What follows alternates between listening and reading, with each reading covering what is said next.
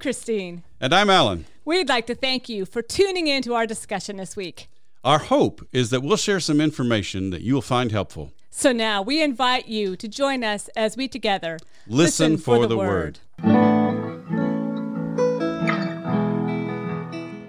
Hi, everybody, and welcome to our podcast today. Today we'll be looking at a very, very short uh, piece from the Revised Common Lectionary. This is Mary and Martha. Um, and it's Luke 10, verses 38 through 42. So, um, this is one of my favorites, and um, I hope you enjoy our, our discussion of this today. But, Alan, why don't you put this into some context for us? I, I, I, will, and I have to begin by admitting, as I did to Christy before we got started here, I'm, I'm a bit embarrassed that I really haven't paid as much attention to this passage as I did in preparation for the podcast.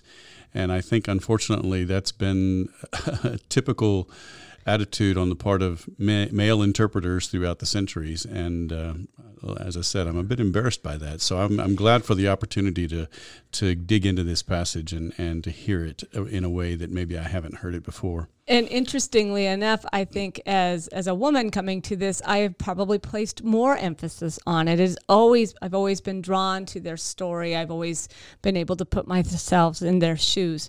So, um, it, despite this modern age of trying to divide out gender, um, I think we are still very much in tune with gender roles. So. Sure, sure. Mm-hmm. So you know, it, it is a relatively short passage, but our the gospel lesson does raise a number of questions, and and especially because it addresses the role of women as disciples of Jesus, it has created a great deal of debate.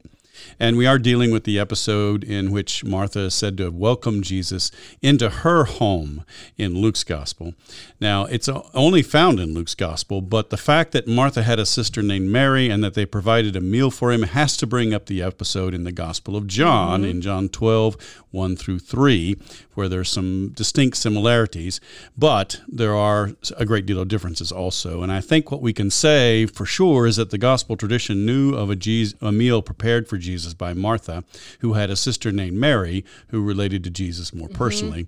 And either the evangelists or the gospel sources they use constructed very different narratives from that tradition. So this is an interesting look into sort of the origins of the gospels uh, and their use of tra- the gospel tradition. It, it, it is very interesting, and uh, there's so many things that go through my head when I when I even think ab- about the this the gospel tradition with this story mm-hmm. that clearly was there. I, I mean, automatically my mind, and this is not in here, and it's not fair, but Mary's the little sister, and Martha's the responsible older. You know, right, I have all right. these things that I place on top of this when I read it.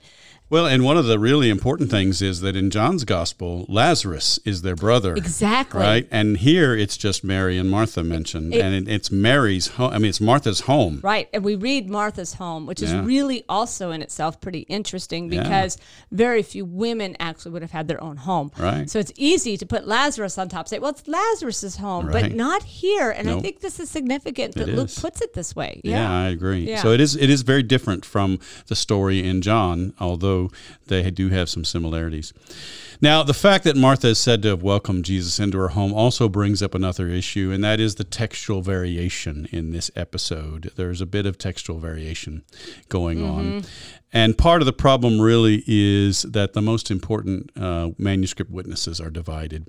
Wow. So, um, um, uh, P, two of the papyri, P45 and P75, who are early early um, t- uh, copies of Luke, and then and Vaticanus B, um, and the critical Greek New Testament, um, and uh, along with many recent New Testament translations, simply say that Martha welcomed him, or welcomed him as a guest. Mm-hmm. Um, but the older English Bible tradition follows the reading of Sinaiticus or Aleph Alexandrinus or A, and D or Codex Beza. Uh, and they say that she welcomed him wow. into her home or her house. Mm-hmm. Now, it's important to note that these three important manuscripts aren't, they don't have exactly the same reading, but they all three indicate, among others, they all three indicate that um, Martha specifically welcomed him into her house or mm-hmm. her home. So, furthermore, Jesus' statement to Martha in in verses 41 and 42 is mm-hmm. also problematic. Most English translations, again, follow the papyri, P45 and P75, and the critical Greek New Testament in the reading. Only one thing is needed, or just simply one thing is needed. On the other hand, a few translations, and among them the newly released NRSV updated edition, which I found hmm. surprising, follow Sinaiticus or Aleph and B. Um, and although, again, they don't have exactly the same reading because they don't agree exactly in word order, with the translation, few things are needed, indeed only one. I- Again, I think you know, and we could we come we could go into detail about both of these uh, of uh, both of these variants. I think we should read that Martha welcomed him into her home or her house, and I think we should read only one thing is needed. And and the problem though is that the most important manuscript witnesses are divided, and I would say this probably reflects the instability of this episode in the gospel tradition. Just like we saw with comparing John and Luke, you know, they're two very different stories. Um, I think I think this this represents the sort of the uncertainty of the gospel tradition about.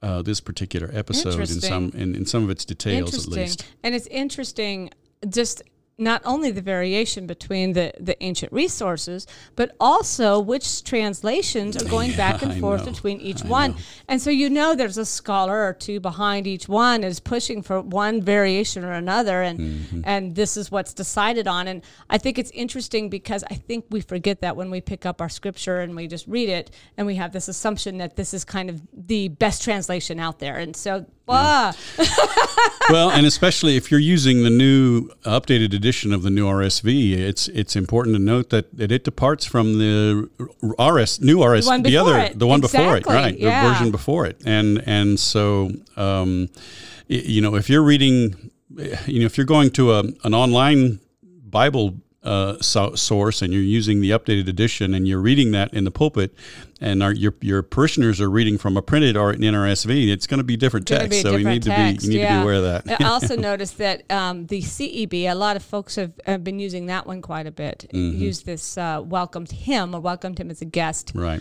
and um, left out into her home. Mm-hmm. in- into her home, exactly. Yeah, yeah. yeah. Now, a third issue comes up with reference to this passage in terms of the relatively independent role that Martha plays in that she welcomed him into her home, which is a common way of indicating the kind of hospitality that we already recognized um, a couple weeks ago as an essential virtue in the early Christian community. So, Martha is portrayed as the host extending hospitality in her home.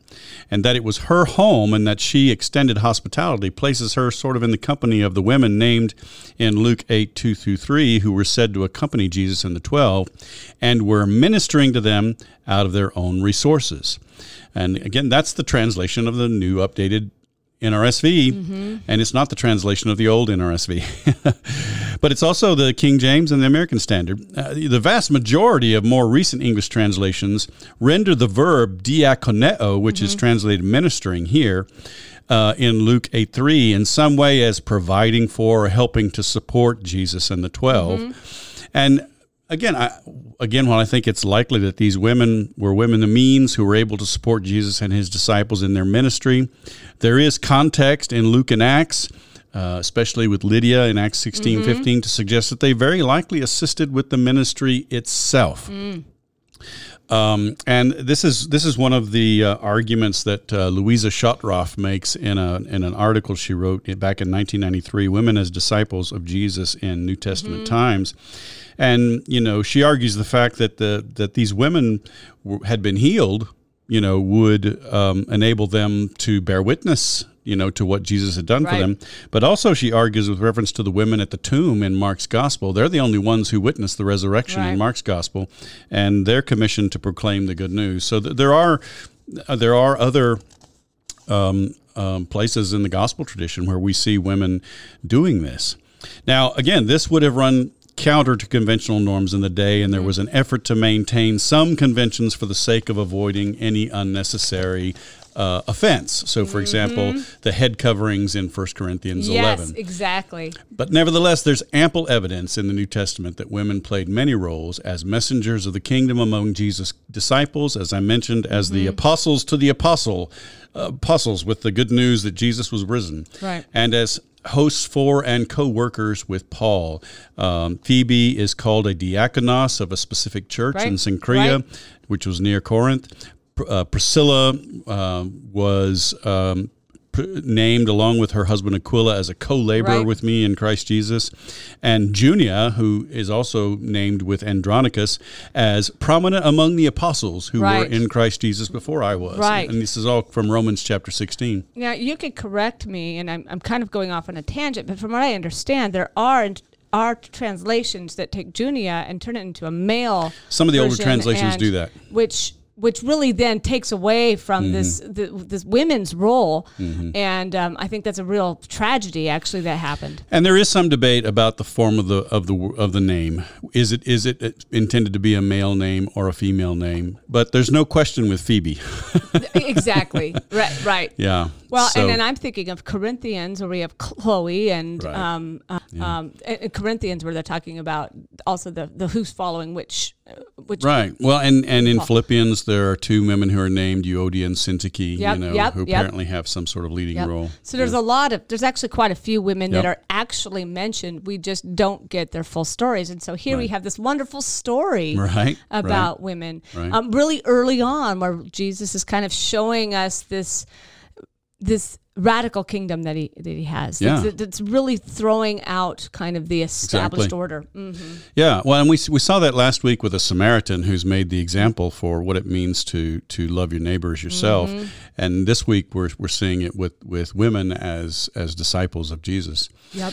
Now, um, one thing I want to note also is that uh, Professor Schottroff's uh, article does a great job, even though it's an older work. It does a great job of uh, establishing the evidence that this was that that this this pattern of independent women.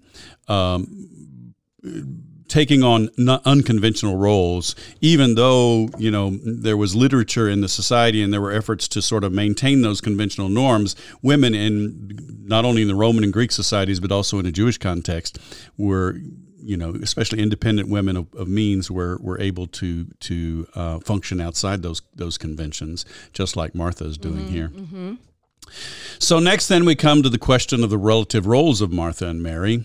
Mary is mentioned first in Luke's narrative. Martha had a sister named Mary who sat at the Lord's feet and listened to what he was saying, or literally listened to his word. Now, on the other hand, Luke says that Martha herself was distracted by her many tasks. Now, it's important to note that the Greek New Testament says that Martha was distracted peri paulein diakonian, with much service mm-hmm. or much ministry. Mm-hmm. now, the particular diakonian diaconia that she was offering at that time may well have been preparing a meal. I'm surprised that it is mostly older translations that translate this phrase with much serving. It's mostly older translations that mm-hmm. do that. Interesting. While most newer translations follow the new RSV above, that, that she was distracted by her many tasks, or some variation of a translation specific to meal preparation. And I think this does a disservice do to the too, text. because the serving image really Diaconia, yeah. reminds us that Martha's not doing anything wrong, but Mm-hmm. when but tasks become like, oh, she's ignoring that Jesus is there, but serving is is has a different meaning. Yeah. Now, again, while gen- Jesus gently redirects Martha from her distraction, he does not criticize her. And we must pay attention to the fact that what she was doing was called diaconia. And then she herself says diakoneo in the same verse. Mm-hmm. Now, this is a key concept in Acts and throughout the New Testament. And only here in the New Testament is it ever translated as something other than ministry. I find that interesting. Mm-hmm. Everywhere else that diaconia, the noun form, appears in the New Testament, it has a clear connection with ministry. Mm. And, uh, you know, I get the fact that the verb diakoneo also indicates ministry, but there are some uses that clearly indicate serving food. And so maybe some some scholars want to argue that the connection with the verb here is is why they're translating the noun Oh, in that way. could be. nevertheless, I I'm not buying it. I think that diaconia is diaconia, and and whoever's doing it, it's still diaconia, Mm-hmm, and and so, um, Martha's hospitality is a form of diaconia, Right, and right. it's important.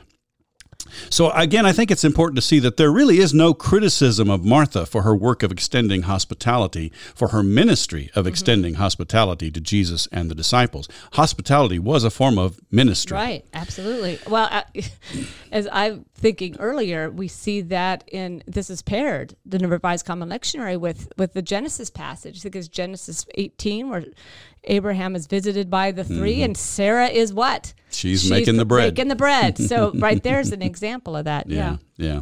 So Martha is engaged in a form of ministry or diaconia, but the con- so the contrast is not that that some somehow there's something wrong with what Martha is doing. The contrast in Luke is between the main verbs in the passage, and I think we should see this. Mary sitting at the Lord's feet in the position of a disciple, just as we saw the Gerasene demoniac sitting at the Lord's feet, was listening to his word, and it's ekoen ton logon autou. So Mary was listening to Jesus' word while Martha was distracted by much serving. Peri periespato peri polein diakonian. So the contrast is not that somehow the kind of thing that Martha was doing was wrong. It is between listening to the word of the Lord, which is a posture of discipleship, and be, versus being distracted, which in the New Testament is an obstacle to discipleship. And you know, mm-hmm. some of the some of the verbs that that Jesus is going to use when he redirects her uh, play into that that idea that that um, you know she's she's worried, she's troubled and that this is you know especially the verb for for worry is one that is contrasted with with um, discipleship in Luke's gospel so then we move on to the dialogue between Martha and Jesus, and I think this can be confusing as well because it is here that many read a criticism of Martha's mm-hmm. activity. Because Martha was distracted while Mar- Mary was listening, Martha came to Jesus and complained, Lord, do you not care that my sister has left me to do all the work, or it's literally diakoneo, it's the verb diakoneo, mm-hmm. by myself? Tell her then to help me. That's verse 40.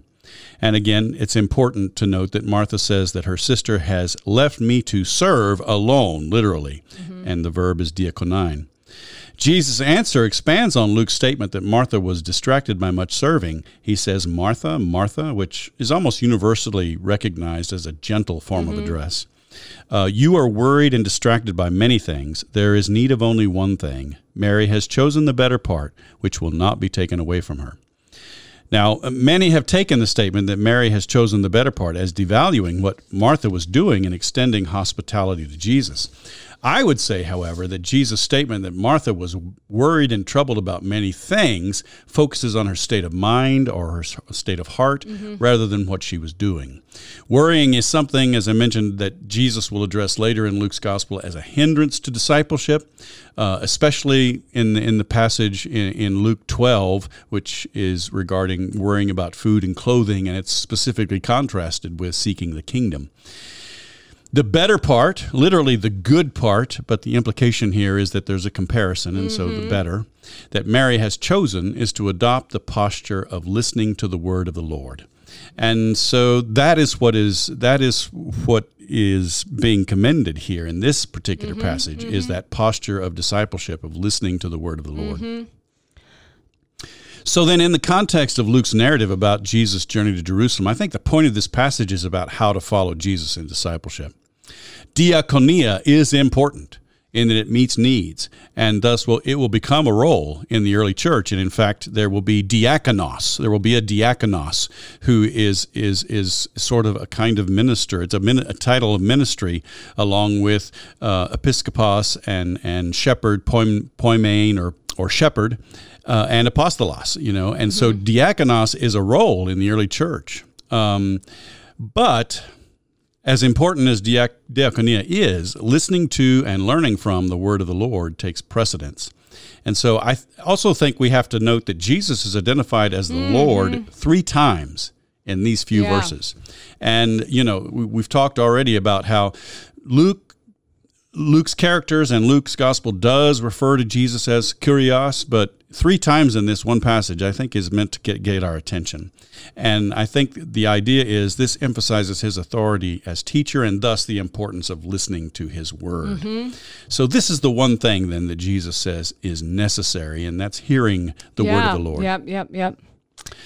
So I think it's important here to call attention to the fact that Jesus' endorsement of Mary taking on a role of disciple by listening and learning from him not only would have run contrary to the conventional roles of women in the day, but it would have also implied, I think, an implicit endorsement of a woman serving as a messenger of the kingdom of God. Although it's not explicit here, that's what those who adopt the posture of a disciple do. I mean, re- recall Right. the Gerasene Right. demoniac. You know, he was sitting at the feet of Jesus.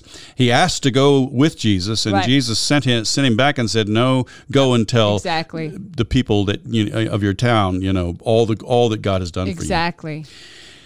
So I, think there is an implicit endorsement here, and and again, as as Professor Schottroff pointed out in her article, um, you know, we we do see women doing those things even in the Gospels. Right, right. At the same time, I would say that Jesus' acceptance of Martha's diaconia in the form of hospitality also endorses her unconventional role as a host of a group of men. And as Francois Bovon puts it in his Hermeneia commentary on Luke, the two kinds of Christian ministry which go back to Jesus' double activity through word and deed, teaching and charitable action, are both indispensable, and this passage confirms Right. their importance. So the ministry of the word and the ministry of service, Right. you know, they're both important.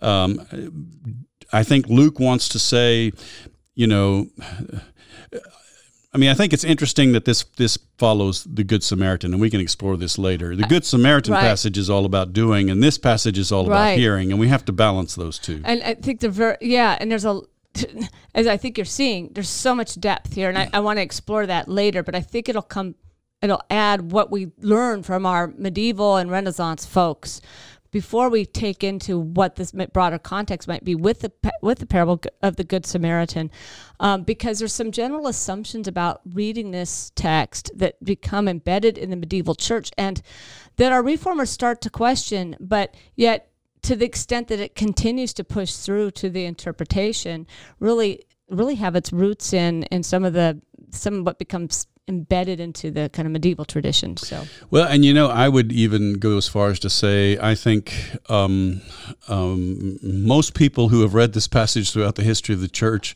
have ha- a lot of people have come to it with certain agenda and imposed certain agenda on this I, text. I think so too. and and you know, it starts in the early church. It's not just a medieval thing. well, I, yeah. right. I mean, they, And- they they start it, but then Yeah. it becomes embedded in how the church works, Right. which you know, and and you know uh, one of the things I think we can we can talk about as well is is you know trying to read the text and and allow it to speak for itself as opposed to imposing our agenda on it. true, very Yeah. true. Yeah. All right, we'll come back in a little bit here and, and talk about the ref- Reformation and the kind of assumptions about this prior to them. Thanks. Thanks.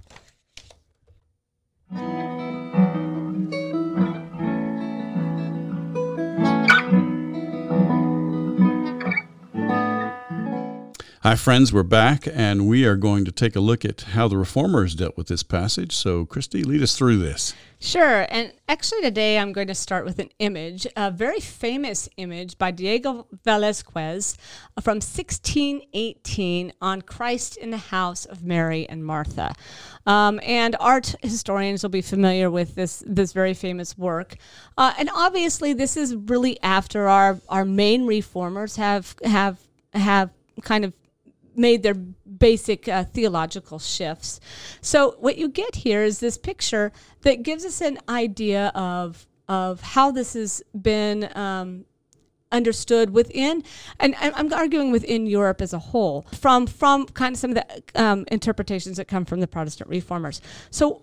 If you want to pull up that picture on Google, if you're available, but if not, you see in the foreground this big, big image of a, a woman who has a wonderful expression on her face, cooking and working hard. She's got eggs and fish and um, all kinds of things in front of her. She's cooking, so it's it's it's heightening that idea of the serving a big meal kind of mentality. And she looks particularly annoyed. As I said, it's a wonderful look on her face. And then there's like an elderly woman behind her, and it's it's hard to say, but she looks like she might be pointing. And in the background, then is this kind of image where you see Christ talking to Mary and Martha. And so, as tradition goes, and there's some debate about the interpretation of this, that as this woman is working hard and slaving away at the kitchen, she's being reminded of what of Jesus' message that listening and serving hmm. Jesus is really paramount to this busyness and and working herself to the bone wow. at, at the kitchen. And so this is this is kind of the role that's become down to us is that um, serving out of joy, serving out of first listening to the word of God and God's call in your life. So this kind of gives you the, if you will, early modern interpretation of this scripture. Nice, nice. Thanks, and Christy. you can see it there. And we have a black and white copy, but the color copy is really quite quite extraordinary. But cool. um, so that gives us a, a, kind of a starting point, if you will, from which we can kind of look at well, how, how did we get to this point from really some um, assumptions about this passage in the past?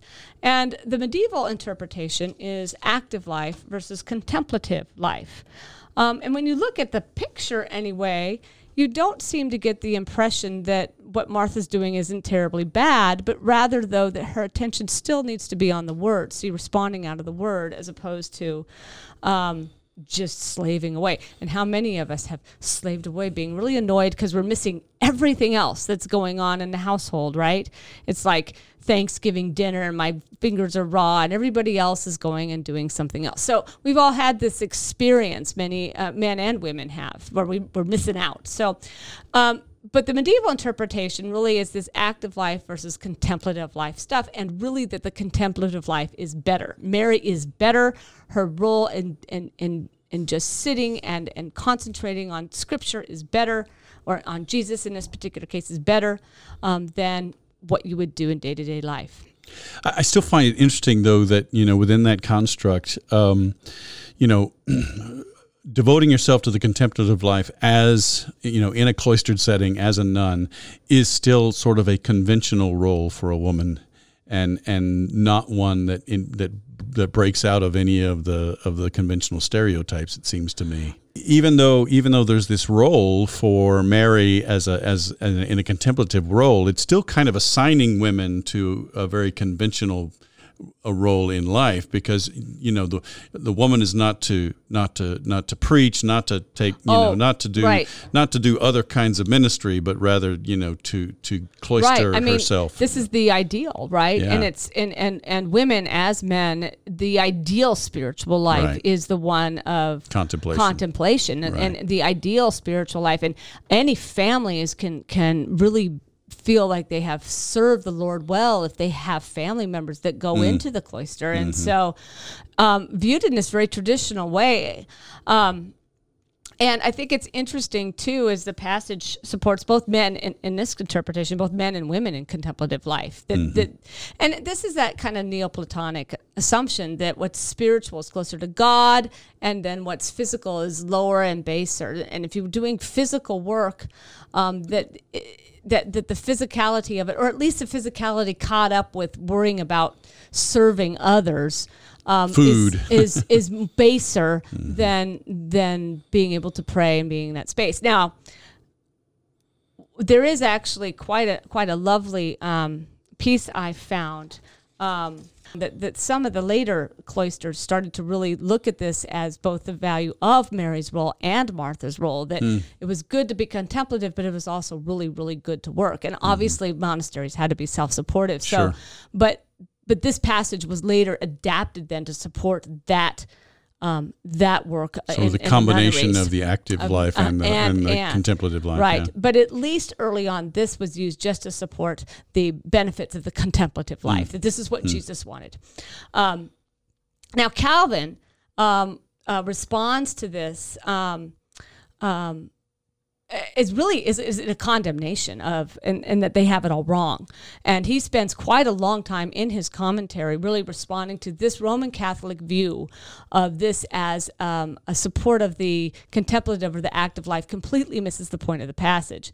And um, he responds quote we know that human beings were created for the express purpose of being employed in labor of various kinds and that no sacrifice is more pleasing to God than when every person applies diligently to his own calling and endeavors to live in such a manner as to contribute to the general advantage. Mm.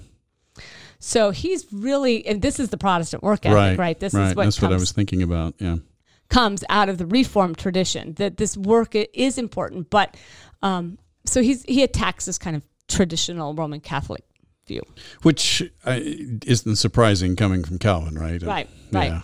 Yeah. Uh, another piece from this so th- is um, that Martha is sinful, mm. and I think Alan kind of pointed out in there it really isn't isn't a lot of support for that, but certainly the interpreta- interpreters come in, and it seems to be kind of a, a general assumption that she is sinning by by continuing to do the work and there's several different takes on why. Mm. So Luther, for example, condemns Martha for not sitting and listening to Jesus. Mm.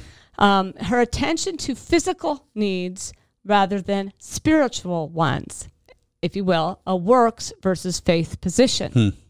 In Luther's view, Martha's understanding of how God works is wrong. Her heart is not in the right place, which is to listen to Jesus, and not be worrying because again, that spiritual care is there rather than do physical work. So, so Martha is trying to gain the Lord's pleasure by what she's doing, yep. versus just accepting Precisely. the by faith the the Lord's teaching. Mm-hmm. Calvin also notes Martha's sins, and his point was one that she was doing extravagant entertaining, mm. that this was over the top, that this was um, this was not how Jesus um, Jesus didn't need or want that kind of extravagance. That's interesting because you know that you have that variant where where some translations read it, you know, um, only a few things are necessary and mm-hmm. really only one.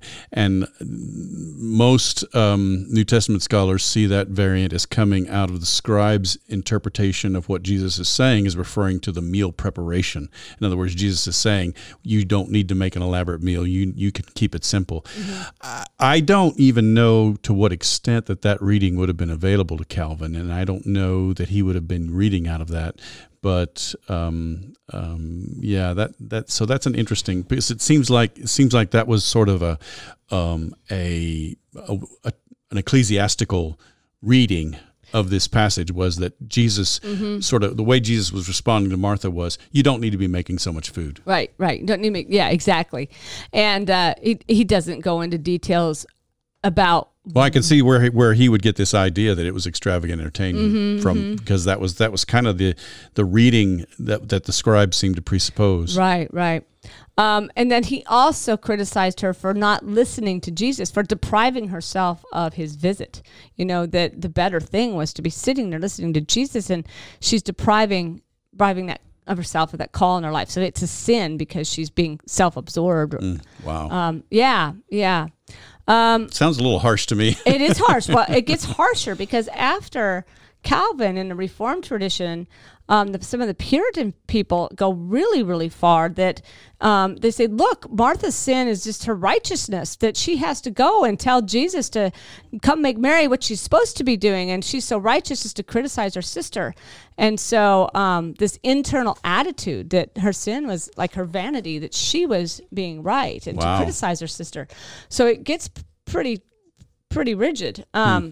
Now, I do want to point out that despite this kind of habit of, of, of criticizing Martha, um, Erasmus um, doesn't condemn her at all. And he acknowledges that both Mary and Martha love Jesus and go about their devotion differently.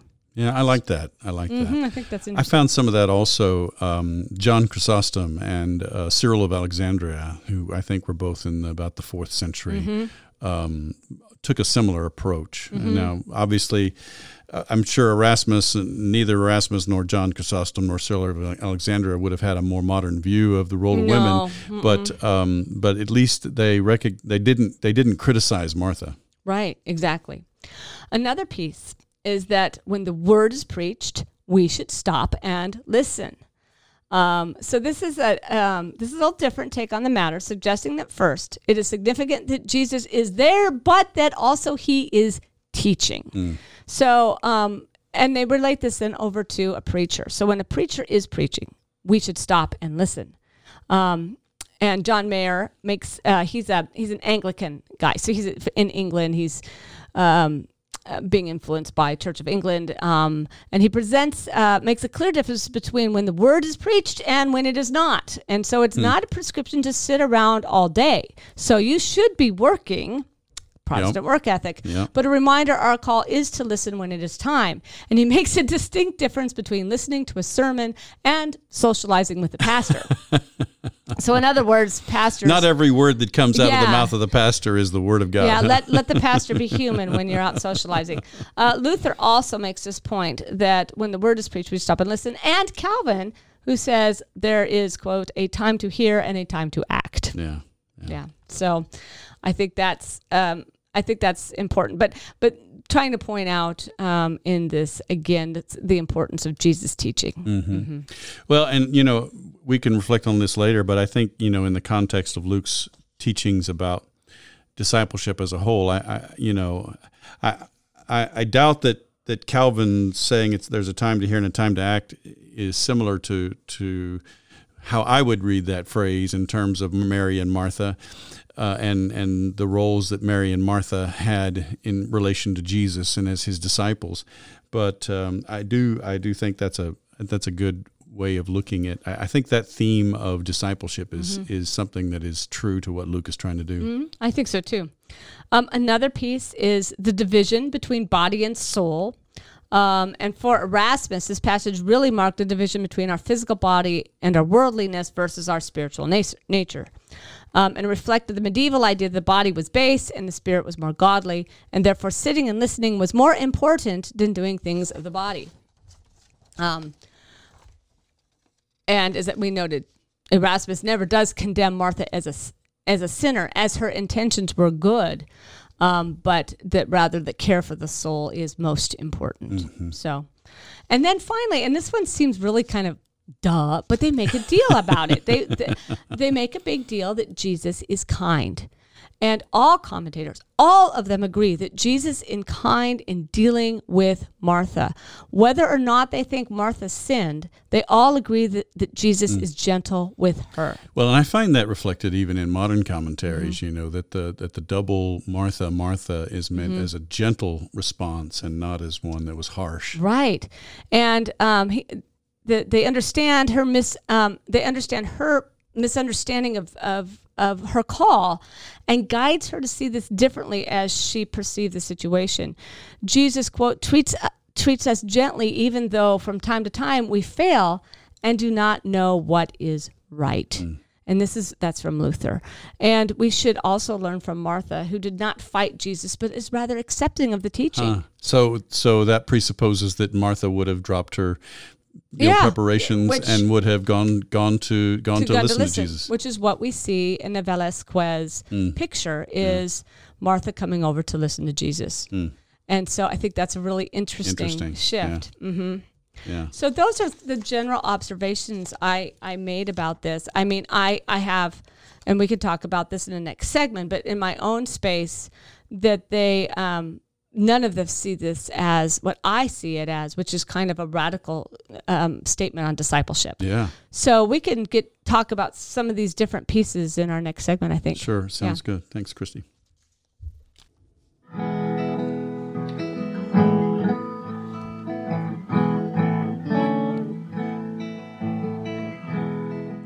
Hi, friends. We're back, and I think I'm going to let Christy follow up on some of the thoughts she was she was uh, voicing at the end of her segment about how um, this particular passage in light of the way it's been interpreted throughout the history of the church. Uh, how do we how do we deal with this passage in our current context? So, what do you think, uh, Christy? Well, I think we have to look at the limits of the exegesis of this period. Um, you know, Calvin, which is in his harmonizing mode, and um, the medieval church, which is in its Neoplatonic mode. And I think we really have to think about Luke and and and some of the things Luke does. And I, what strikes me about it is that this is a passage about women mm-hmm. um, that is unique to Luke. And Luke, as we know, um, in many ways is very radical in his radical acceptance of people and his radical discipleship. And so I kind of look at this personally as um, a, a statement about radical discipleship of women, which were supposedly in the correct correct job doing exactly what Martha does. And mm-hmm. I think I mentioned it earlier. You know, we see that with Abraham and Sarah, Sarah being the perfect host, bringing the cakes out. And when they ask where she is, she's back in the kitchen doing the work she's supposed to be doing. This is how it's set up of what women's role is. And now we have Mary who gets to sit and listen right. at Jesus' feet. And that this is indeed really the better discipleship, mm-hmm. if you will. This is this is And Jesus said she's chosen the better part and it will not be taken away from her. Exactly. Exactly. it like no one wants her to be there. The men will come in and tell her she doesn't have the ability to understand what Jesus teaches. She doesn't have the right to understand. So maybe I come in with a feminist view, but I think Luke came in with a feminist view. At least he yeah. was in a view of of really making making people think about who are the disciples. I think I think Luke was definitely in in the space of affirming that women played roles of, were involved in roles not only of discipleship but also of ministry because that was the reality of the church uh, that he was serving and that he was addressing was, you know, as I mentioned before, we have all these co-workers of Paul that, that Luke must have been aware of some of these folks. And, you know, we have Luke is the only one who mentions that these women uh, who were of independent means um, went around with Jesus and the disciples and ministered to them. And again, the verb is diakoneo. Mm-hmm. And, yeah. and just the, the whole setting of that diakonia and diakoneo, I think, to me, prevents us from saying that Martha is doing anything wrong. Right, right. What Martha Correct. is doing is legitimate diaconia. Her problem is not what she's doing. Her problem is that she's distracted. She's right. worried. It's it's her it's her right. it's her attitude. It's her it's right. her her where her heart is, and right. and and that is impeding her in her discipleship. Right. And again, there is the, but there is also this. I think there is this sense in Luke's gospel that listening to the word is foundational for all forms of discipleship right, right, and right. that, that that takes precedence but again i don't think i don't think luke is meaning to cast Martha in a negative light, mm other than the fact that she's she's being distracted, and and right. you know who of us is not distracted at times by right. by our situation in life. Right. I, I, think some people are caught up with that that she is telling asking Jesus, "Hey, come tell Mary what is her role." mm But I think Luke depicts it, and again, this is him depicting a story that, as we've already pointed out, is kind of back and forth in the tradition. But I think I think this is this is going on really just to to point emphasize even more that the expected how society expects roles. you to do yeah. things yeah. isn't necessarily what the kingdom of God looks like, and that the kingdom of God looks like people who are responding in faith to um, to to Jesus. Well, and I think, and I think that's right. Um, and you know, to me, one of the things I see in the way uh, this passage has been handled throughout the history of the church is that people, I think, are are constantly, up until the modern period, constantly trying to put women back into their conventional roles in one way or another. Mm-hmm. You know, Origen says that Martha and Mary's service are both, you know, acceptable, but you know um, he really does he really does initiate that whole idea that Mary represents the contemplative life and Martha represents sort of the life of uh, right. a, a, woman who is, is taking care of the household right. and and you know whether you're in a a nun in a in a cloister or whether you're you know a woman in a as uh, taking care of the household those are both still very conventional roles for Right. women Right. and, and I don't think that's what Luke's passage was intended I- to to to to convey I think we get a clue because Luke doesn't tell us about the house owned by Lazarus. He Yeah. tells us about the house owned by Right, Mary or by. Martha. which tells us about a woman um, who is already in a role um, uh, uh, that that is not typical. Right. So suggesting that these women are, in, in many, ways, both both of them disciples. Mhm. both of them are Both disciples disciples outside of the traditional Yes, norm. both That's of them. Both it. of them are disciples. Both of them are outside of the traditional norm. Um, Martha, by by being the head of a household and extending hospitality to a group of men. Mary, by assuming the posture of a disciple and learning at the feet of Jesus, which then. You know, again, again, as I said before, in the gospel, when you when you learn from Jesus, the next step is that you join in proclaiming the message. Yeah. Uh, we, we talked Exactly. about a couple of weeks ago that some of the seventy may have been husband and wife pairs, and, Exactly. and some of the women may have taken an active role Exactly. in in the you know getting the message of Yeah. the kingdom of God out. I, I think, and you know, as, as and we don't know a lot. We I wish we wish we had that information solidly in front of us, but yet I think this is that information. I think We do have some hints. including it. We do have some hints. Yeah. Information. It's like, pow, look at this, and yet. How often in the tradition do we hear everyone assume, but but John includes Trying to put them trying to put them back into a conventional role. exactly, and I I think that's not what's intended here. Well, and one of the things I hear in our context is that there are some people approaching this and trying to kind of they're they're- pushing back on that, understandably, and they're trying to sort of champion Martha. And and and say that Martha's role was really more important than Mary's role, and I I want to I want to push back on that a little bit because again I think that's bringing, you know, that's that's going a little bit too far. Okay, uh, in- I, th- I want you to contextualize a little bit. more. What? Why are they arguing that Martha's role is more? Well, important? because they're wanting to say that Martha is engaged in ministry because it's a diaconia. Oh, I see. And so, so they're they're emphasizing that Martha's Martha's work is a ministry. And while I agree with that 100 percent, uh, you know, in the context of Luke, what is what is clear here is not that Mary is the disciple and Martha is not, but rather that Mary is engaged in listening to the word of, of the Lord and Martha is distracted. right. And so um, uh, I think I think it kind of presses the passage. And again, it's it's like well, we've got this convention, we've got this idea that the conventional roles shouldn't apply here, and so we're going to read this outside the conventional roles, and we're going to really read it outside the conventional roles by making Martha the hero of this passage, and and it it kind of turns the passage on the head because in in the context of Luke's gospel, you know, I see kind of a productive um, dialogue between this passage and the parable of the Good Samaritan, which immediately precedes it. Mm-hmm. Right. We talked last week about how the parable of the Good Samaritan is all about doing. Mm-hmm. Doing the mercy and the compassion that you shall love your neighbor as yourself calls us Right. to do.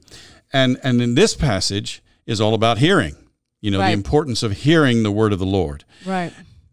And you know, uh, um, uh, Fred Craddock in his, you know, he sort of has his own version of Calvin's statement. You know that there is a time to do and there's a time to to Mm-hmm. to, to listen and and hear and knowing when, which and when is a matter of spiritual discernment. You know, and Right. so I think we need to take the larger look in Luke's gospel and see, see what's going on here. And and it's clear that that Luke is focusing on what Mary is doing. And again, I think it's clear that what Mary is doing was was way outside the conventional norms Right. of that Right. day. And and you know we sort of take it for granted that women can be disciples, but that was not necessarily Right. Something that you could take for granted and in that day. On the other hand, you know, saying or, or, or in kind of the same vein, I do think you know Luke didn't try to take this out of the story that it was Mm-hmm. and create some kind of made up story about women not being in household roles, right? Sure. I mean, that doesn't Sure. make sense either. And, Right. he, and he didn't do that. He made it so when women read it, and and even women today, at least at least my my generation, that still grew up with you know getting china and serving ideas Mm-hmm. for for our weddings, and that our role would be at some point in time to be a hostess. Mm-hmm. I mean that that is how I was raised anyway. And I, you know, my mom had tea parties all the time for folks and was always a hostess. And I think, um, at least my generation still grew up with that can can walk right into this passage and understand exactly what Martha's experience sure. is. Sure. I think younger generations where this is less of a thing, or I see both men and women hosting, isn't isn't quite isn't going to bring quite the same way. They're mm-hmm. going to have to come at it with a little bit different eyes, maybe with both men and women in that hosting role. Sure. Um, but but in terms of in terms of even my, me, when I read it, I, I hear that that hosting piece. These are roles that that women are taught to do, to be in, mm-hmm. and to be at to be Mary is very unsettling. To be honest, when you thought you're supposed to be the sure to be the hostess and to be in a space where you actually can sit and listen and that that is your call. That's that's a that's that is that's radical. It is. It is yeah. indeed. Yeah. Um, I mean, in, in a very real sense, Mary was breaking through a lot of conventional boundaries by adopting mm-hmm. the, the role of a, of a disciple. Mm-hmm. You know, mm-hmm. rabbis did not accept women as disciples. Exactly. That was not done. And yet, I think, you know, again, we see in Luke's gospel, particularly, and in Acts, that, that um, Jesus and then the early church, you know, while you know, as I said before, while there are some efforts in the early church, as as reflected in the New Testament documents, there are some efforts to try to sort of um, reinforce some of the conventional norms mm-hmm. so as mm-hmm. not to co- create any unnecessary right. offense. Nevertheless, you've got uh, women basically in every kind of role a woman as an apostle a woman as a diakonos a woman mm-hmm. as a you know as a, there, there's yep. not a woman mentioned as a poimen but but nevertheless you know you've got women I, I mean Priscilla and and and Aquila mm-hmm. have a ch- have a church meeting in their house, well, you know, and, and, so who's leading that? Well, probably Priscilla. and Lydia is a woman right. who is a wealthy cloth trader. I mean, obviously, she's not in a traditional role right, either. Right. Um, so, yeah, we see women outside the norms that are absolutely um, disciples. Yeah. Yeah. Unfortunately, you know, in in some contexts, um, you know, in other contexts where they're more conservative, they take you know there's some passages like in in 1 corinthians 14 paul says let the women be silent in church mm-hmm. and then you know um, um, uh, i think it's first timothy uh, where where paul or paul or whoever wrote first timothy says you know i don't allow a woman to teach or to have authority over a man mm-hmm. you know and they they get focused on those kind of they things very focused on those and, and and and they they ignore some of these other references that indicate that women were playing leadership roles. You know, even in that 1 Corinthians 11 passage, you know, yeah, he says the women should pray and prophesy, which means speaking the word of the Lord. They should pray and prophesy with their head covered, but he still allows them to pray and yeah, prophesy in the worship service in church. So you, get very caught up with Timothy. And um, I, I see that's as, I mean, that's unfortunate problem. Mm-hmm. But, you know, I have been um, in my, when I did chaplaincy work and I'd run into all kinds of different people from, from all kinds of backgrounds. I was in, if I ran into certain people um, from certain faith backgrounds, was not allowed to pray, mm. to lead the prayer wow. with a man. Yeah. So if I came in to pray with somebody and there was a man from this tradition, he'd be like, oh, but you can't pray. I will have to pray. Oh, my. oh yeah. Oh, wow. yeah. Mm-hmm. Talk about, uh, and insult to God's call sure. on us and and to um, uh, uh, and to the the um, equality that all people are afforded in our creation. Well, and the sad thing is, you know, here we have a clear uh, a passage that clearly, I think, endorses both Martha's diaconia and Mary's devotion to discipleship you know, in Luke's gospel, Luke wants to place an emphasis in this passage on hearing the word. Mm-hmm. But yeah. I, I mean, still Martha is doing diaconia. That's true. And and Mary, Mary is devoted as a, is as devoted to hearing the word as a disciple. Mm-hmm. Both are important. Both are necessary. Uh, I, I, think Luke wants to say, and and you know, hearing the word in Luke and Acts is a very particular theme, mm-hmm. and I think Luke wants to stress the importance, the, the sort of the foundational yes, importance yes. of hearing the word of in discipleship. the word, yeah. yes, yes. I yes. think he wants to stress that, but but again, I, you know that by no mean invalidates the diaconia that you're going to find all over Acts and all over the New Testament right, that right. that is being carried out, and certainly hospitality is one of the chief among the roles of diaconia that you find in the New Testament. Yeah. Abs- absolutely, absolutely. So, yeah, I am. Um, you know, I, I, as Alan pointed out, this uh, it's a very short passage, but it's really, really got a lot of depth to it, and I think you can go well, a lot of directions. Well, and you know, the the thing that I come away with this from is that it seems like for most of church history, people have taken this passage and have tried to put women back in their conventional roles in some way, um, and. Um, that's not that's not being true to this text. you know, this this text is clearly endorsing both Martha and Mary in roles that are non-conventional, and and and saying that you know in the kingdom that Jesus is bringing, you know this is entirely. Uh, I mean, this is part of the kingdom that Jesus is bringing is that that women play the roles that that they are called to, to play, and mm-hmm. and that women can be disciples, women can be uh, ministers, women right. can lead, women right. can can speak, women right. can can preach, women can do all the things that they're called to do. Yeah, exactly, exactly. Yeah. Thanks, Alan. All right, thanks.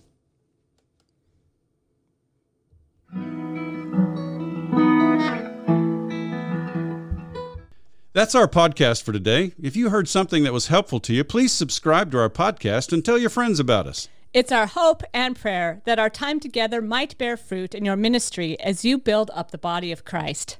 We hope you'll tune in next week. And in the meantime, let's keep serving each other as we together listen, listen for, for, the, word. word.